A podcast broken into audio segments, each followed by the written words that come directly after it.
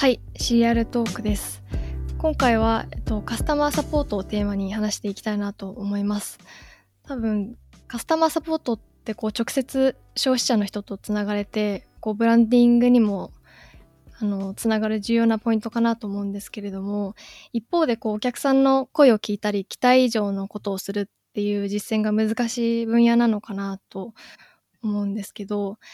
やっぱり一番最初にカスタマーサポートといえばあの会社っていうこのありますか、まあ、そうそうですね。やっぱりそのあの古くからこのカスタマーサポートに強いって言われてるのは多分ザッポスになるので、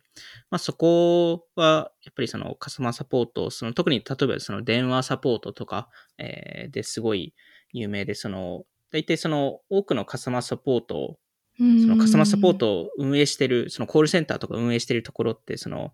えー、できるだけ短くしろって言われたりするんですよね。いろんなお問い合わせが来るので、あ一件一件早く対応ししましょうっていうところなんですけど、ザッポスは、その、あの制限時間がないので、はい。一番長い電話が、まあこれはすごい有名な話ですけど、あの、10時間51分。へひたすら、その、カスタマーサポートとそのユーザーが話し続けたっていうところが、えっと、あったり、まあ、あとその有名な話ですけど、その、あの、本当はその結婚式、えー、用にザッポスの靴をオーダーした人が、そのザッポスのオーダーが、なんかその配送ミスかなんかがあって届かなくて、カスタマーサポートが自ら結婚式まで飛んで、えー、で、あの、手渡ししに行ったとか、えーまあ、そういうのもあったり、あと、これも有名な話ですけど、その、あの、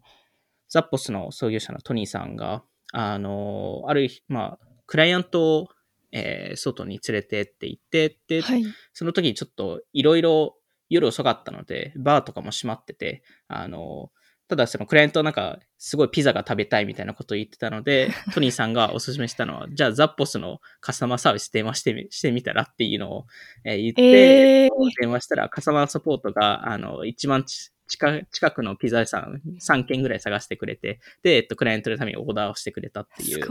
まあ、そういうことまあ、まあ、まあ、そこまでする必要あるかっていうのはあるんですけど、あの、まあ、それほど、やっぱり、ザッポスのカスタマーサポートって有名だなと思いますね。すごいですね、そのピザのエピソードとか。すごいですね。まあ、あの、トニーさんが裏でいろいろ指示してたかもしれないんですけど、そこは。なんか、もしかしたらメールでこれ対応しろみたいな。これは絶対。でも、すごいバズってましたよね、当時。いや、すごかったですよね、当時は。やっぱ。10年前ぐらいじゃないですかね、そのザッポスのカスタマーサポートが本当にすごいって一番有名だった。十何年前とか。本当そうですよね。うんまあ、でも本当にそのカスタマーサポートっていうか、そのユーザーとの付き合いっていうか、その関係性づくりのところで、あの、いろんな分野で新しいプレイヤーが出てくるのかなと思ってまして、それこそ、例えば Amazon とかいろんな領域ですごい強いと思うんですけど、それこそ、例えばペット領域とかペットフードとかペットのおもちゃとか、本当は多分めちゃくちゃ強いプレイヤーであるはずなのが、えー、注意が、えー、今すごい、えー、上がってますけど、あの、あそこも、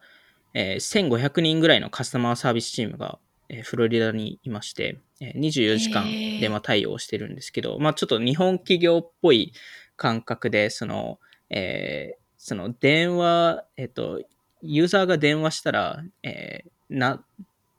まあ電話が鳴るじゃないですか。2回な、鳴る以内に、あの、ピックアップしないといけないみたいな。2コール以内の2コール以内の、あの、4秒以内で、えー、ピックアップしろと。で、それが実際に KPI としても落とし込んでまして、あの、それ2コール以内に、えっと、ピックアップししてる率が何パーかっていうのが、そのカスタマーサービスチームの、あの、あの、大きな、あの、あのダッシュボードがあるんですけど、だいたい97%ぐらい、えー、達成率が、えー、あって、で、まあ、あの、そこの、まあ、そのスピード感だけではなくて、例えばあるお客さんが注意に電話して、そのペットフードを頼んでたんですけど、キャンセルをしないといけないと。で、なぜかというと、えっと、まあ、その、ペットの飼い主さんのそのペットが、えー、亡くなってしまいましたと。っていう説明をしたときに、まあ、注意が何をやったかというと、そのペットオーナーの、えー、犬を、の写真を見つけて、それの手書きの絵をえーアーティストさんにお願いして書いてもらって、で、えっと、そこの、えっと、あの、手が手書きのカードと一緒に、えーいろいろメッセメッセージを送ったっていう話でしたり、結構たんあの、ペットの誕生日の日にも、あのバースデーカードをペット用に、えーあの出したりとかしているので、やっぱりなんかそこのカスタマーサービスの、あの、一つ、その、最終的に影響するところって、その、ロイヤリティが上がるので、それこそ注意の、あの、いろいろまあ、上場資料とか見ると、あの、毎年注意のお客さんって、あの、注意に対してもっともっとお金払ってるんですよね。だいたい1年目に2万円、200ドルぐらい払ってるんですけど、2年目に同じお客さんっていくら払ってるかっていうと500ドル払ってるんですよね。で、3年目に800ドルになってるので、やっぱそこはカスタマーサービスが強いからこそ、そこまで信頼されてお金を出すっていうことになってるのかなと思いますね。結構だから Amazon とは逆の戦略というか、まさにそうですね。自動化、とにかく自動化進うんめる。うんで利便性みたいなところですけど、注意とかだとそういう熱い、手厚いケアみたいなのがね、顧客の心を掴んでるのかもしれないですね。逆に沼田さんとかなんかそういう体験とかないですかね？なんか、多分、あの、哲郎もよくわかってると思うんですけど、日本の会社ってすごいカスタマーサポート対応、ちゃんとしてるじゃないですか。うんうんうん。でう、んアメリカって多分、自分も昔住んでたことないんでわかんないんですけど、全然そういうものを重視してこなかったから、逆にそのザッポスみたいなのが、うんあれだけすごい持ち上げられてというか、うん称賛されて、で D2C も大体みんな自社で、あの、カスタマーサポートチーム持って、なんか例えば特別な名前つけたりするじゃないですか。ボノボスとかだったら忍者とか、はい。あのなんかそういうちょっと、ああいう体験する、を提供することがすごい特別うんっていう感じがあって、ちょっと日本とそのカルチャーが違うかなと思ってるんですけど、そういう意味で言うと、なんか結構自分買い物してって、なかなかその感動体験っていうのはちょっとないんですけど、結構遅れたとか、いろんなその、こ交換とかはすぐ対応してくれるんですけど、なんか個人的にすごい、あの、最近のトレンドとして面白いなと見てたのが、あの、お店の人が結構そのカスタマーサポートに、あの、としてもその兼ねてる、役割を兼ねてるケースが結構増えてきて、例えば、えっ、と、質問すると、あの問い合わせすると、その人が住んでるエリアのお店のスタッフが返信してくれたりして、で、実際にお店行くとその人が対応してくれたりとか、あの IP アドレスで大体その質問者がどこに住んでるか分かるんで、まあ逆になんか質問してた人がお店行くといて、ユーザーからすると嬉しいですよね。その人が、あのアドバイス、ネット上でアドバイスした人がが店舗に行っても同じ人だったっていうのは。なんか安心につながるじゃないですか。で、なんか、うんうんやっぱ、あの、あ、か顔が見えた喜びもありますし、で、その人がその後メールを送ってくると、やっぱ絶対開いちゃいますよね。うんうんうん。で、何かしら返信しちゃいがちで、なんか自分とかも結構事前になんかアポ取って行って先で、やり取りしてた人が出迎えてくれて、うんその後やっぱクーポンとか渡されるんですよね、その人から。うん個別にメールで今日ありがとうね、みたいな。そういうのとかは、例えばあのパイコールパーツとかはまさにそれでクーポンもらって、その後買っちゃったりしたので、まあでも本当によりパーソナルなコネクション作りのために多分そういうことやってるやってるんですよね。そうですね。で、なんかそういうのが増えてきた、いわゆるオムニチャンネルな体験のために、そのサカスタマーサポートとお店の人がもう一体化してきてて、で、なんかそういうための、そういうソリューションがまた増えてきてるっていうのも、なんか個人的には、なんかアメリカのその、ちょっと最近の、あの、リテールの特徴としては感じてます、ね。確かに。でも、あの、アメリカも、その、おっしゃったように、その、日本とは、もともと、その、カスタマーサービスのレベルって圧倒的に差がありまして、で、D2C 企業がそこの改善をしたおかげで、今、それがもう当たり前になり始めてるっていうところで、まあ、ようやく日本と、あの、まだ遠いとは思うんですけど、えっと、少しずつキャッチアップしてるなと思っているんですけど、まあ、その中で、その、より特別な体験、えーっていうのを提供するのが今後の優勢作りの一つになるのかなと思ってるので、それこそ、あの、リテールではないんですけど、保険会社の、あの、保険 D2C のレモネードとかは、えっと、まあ、お客さんの、えっと、情報を持ってるので、あの、誕生日にちゃんとツイッターで、えーあの、メンションして、その写真を、お誕生日おめでとうございますっていう写真を上げて、で、それに対してリアクションした人、ある人がいたんですけど、その人に、えーその後別途ケーキを送ったんですけど、そのケーキの、あの、ケーキにメッセージが書いてあって、そのツイートの、ツイートの影響ではないですっていうあの話をして、でもその、それってやっぱりすごいいい体験になるので、ユーザーからすると。うんで、それで友達とか家族にレモネードっていい会社ですよっていうのを必ず言うと思うので、やっぱそういう、なんかその、いあの、普通よりいい体験っていうのが重要になるのかなと思っていまして、まあ、例えばその、オリポップ、えーで、えっと、カスタマーサクセスを担当しているイーライさんという方がいるんですけど、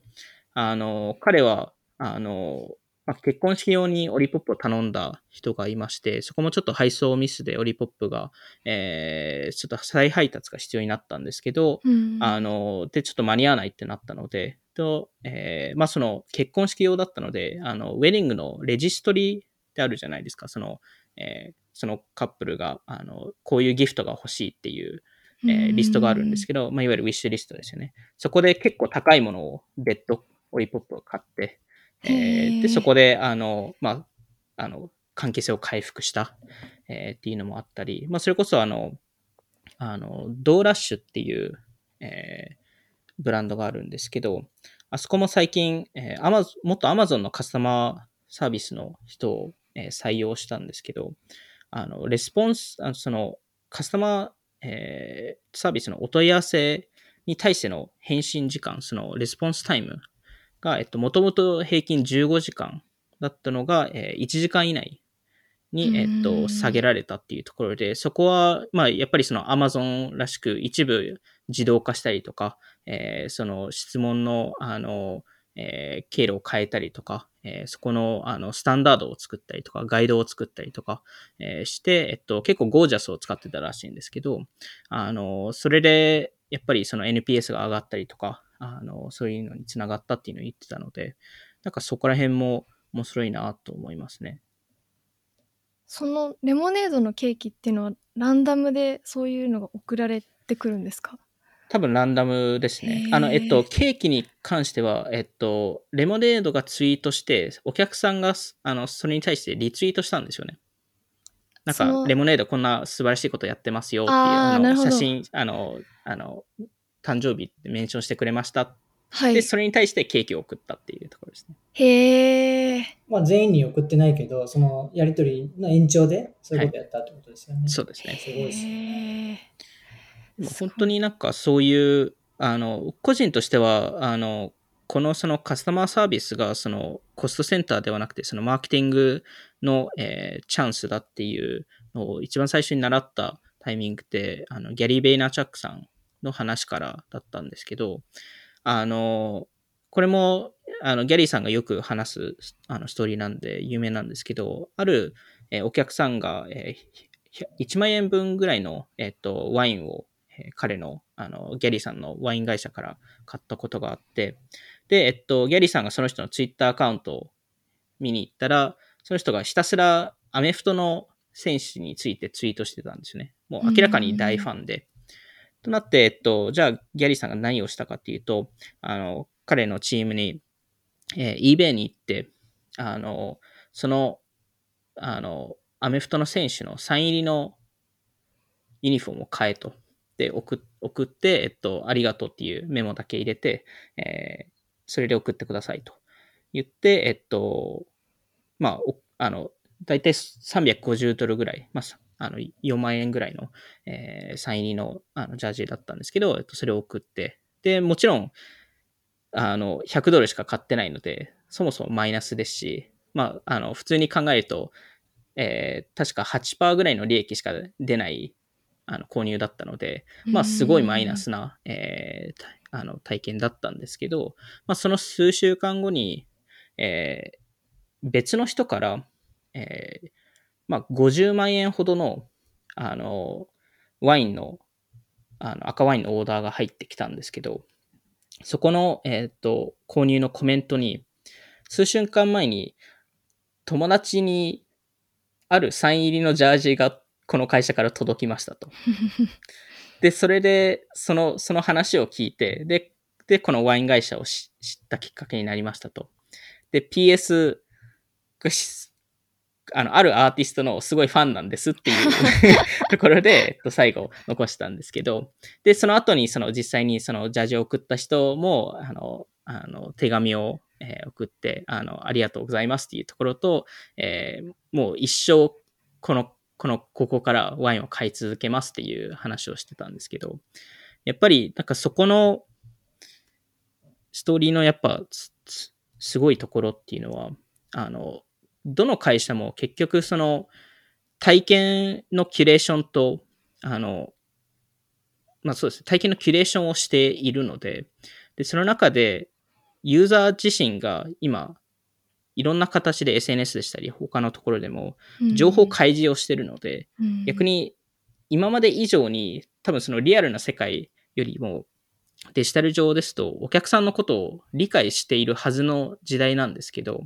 ただ、えっと、一個一個取引、トランザクションとして、えー、見る傾向が多いので、そこをどれだけ相手のことを理解して、それで何かしらその他の体験とは違うものを提供できるかっていうのが勝負になるのかなと思いますね。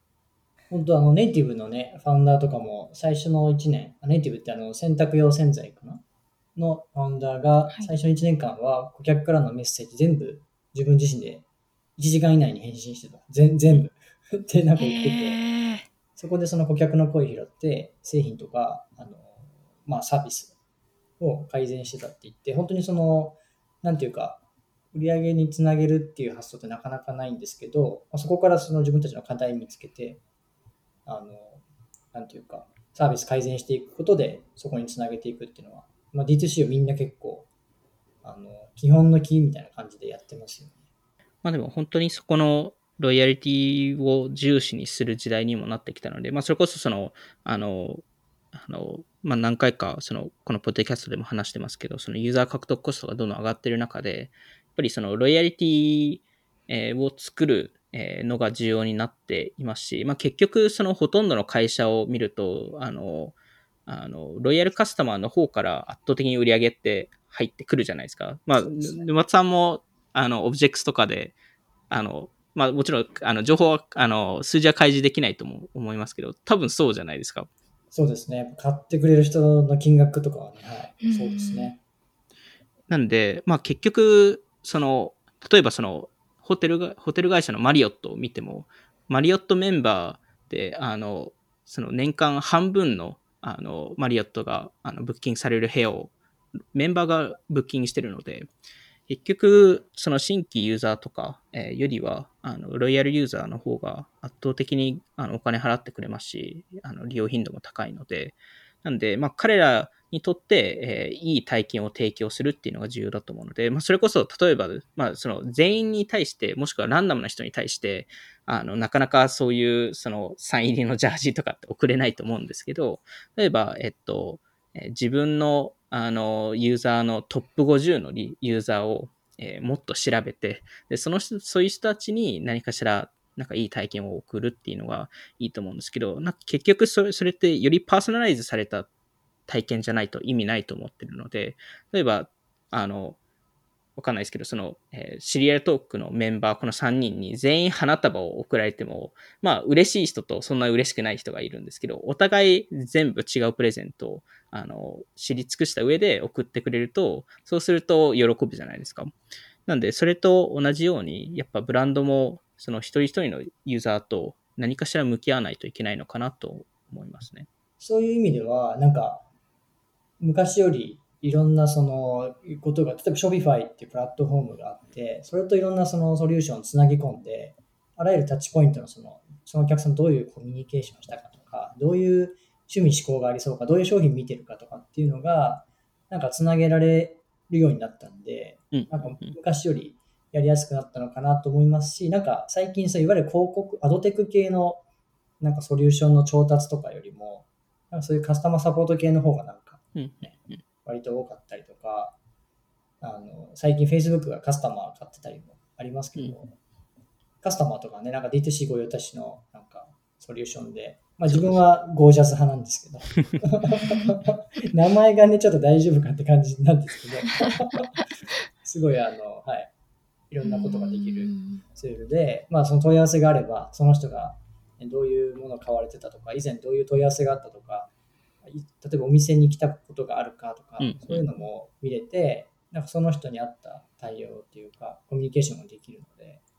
なんかそこはね、昔よりやりやすくなったんじゃないかなって気がします。昔全デスクしかなかったですからね。そうですよね。まあ、しかも、その、沼津さんが言ったように、そのいろんなツールがあるからこそ、いろんなタッチポイントが作られるようになったので、よりサイトに来るタイミングなのか、あの、チャットであの話すタイミングなのか、実際店舗に訪れたタイミングなのか、箱開けのタイミングなのか、その後の購入後の体験の話なのか、何、いろんなところでそのマジックモーメントみたいなものを作れるので、逆になんか、あの、まあ、他のブランドをパクって同じことをみみんながやるのではなくて、そのじそのユーザーに合わせたえーものをやるっていうのが重要だと思うので、それこそ例えば学生さんとか相手に、えーがユーザーなブランドとかは、その例えば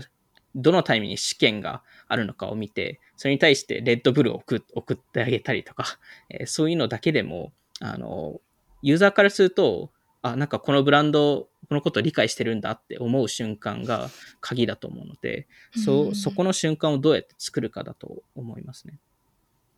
あの、なんでしたっけ、エマージェンシーキット売ってるブランド。ジュディですかね。ジュディとかは、その自分の郵便番号を入れると、そのエリアのなんか、そういう、なんていうの、避難情報とかがうん何かあると送られてくるみたいな感じの SMS サービスやってますよね。いやでも本当にそういう系のものってすごい重要だと思うのと、あとまあやっぱりそのオンブランドでやらないといけないと思うので、それこそレゴとかすすごい良かったのは、ある子供があの、その過去に購入したレゴの一部のキットをなくしてしまって、それをあの、えっ、と、そのキットがあの、に忍者語ってわかりますかね？はいあはい。えっと、忍者語の、えっと、なんかキャラのあのセットだったんですけど、あの、それを、えーレゴのカスタマーサポートに手紙を送ったら、えーカスタマーサポートから手ま手紙が返ってきたんですけど、その手紙が、えーそのカスタマーサポートが忍者語の、えーそのキャラに聞いて、その先生のあのとあの忍者語のトップのあのキャラクターがいるんですけど、彼に聞いてパーミッションを彼からもらって、えーあの新しいセットを送りましたっていう、あの、声にしたんで、なんかそういうのが、やっぱレゴらしいなって思うのと、なんかそこの子供の夢を潰さないっていう ところとかは、やっぱオンブランドなんだなっていうのを思いましたね。ちょ補足しとくと、忍者語ってあのレゴオリジナルですよね、あれ。オリジナルですね。レゴオリジナルのなんか忍者のレゴうです。すごい人気ですよね。大人気。へーなんかやっぱそのちょっとカスタマーサポートと違うかもしれないんですけど Notion みたいにユーザーがこうユースケースを紹介してこうカスタマーサポートに行かなくてもユーザーのユースケースが見れるみたいなこういう使い方どうしたらいいんだろうっていうのがコンテンツになんか CGM でたくさんあるっていうのもなんかアンアンバサダーというか確かに。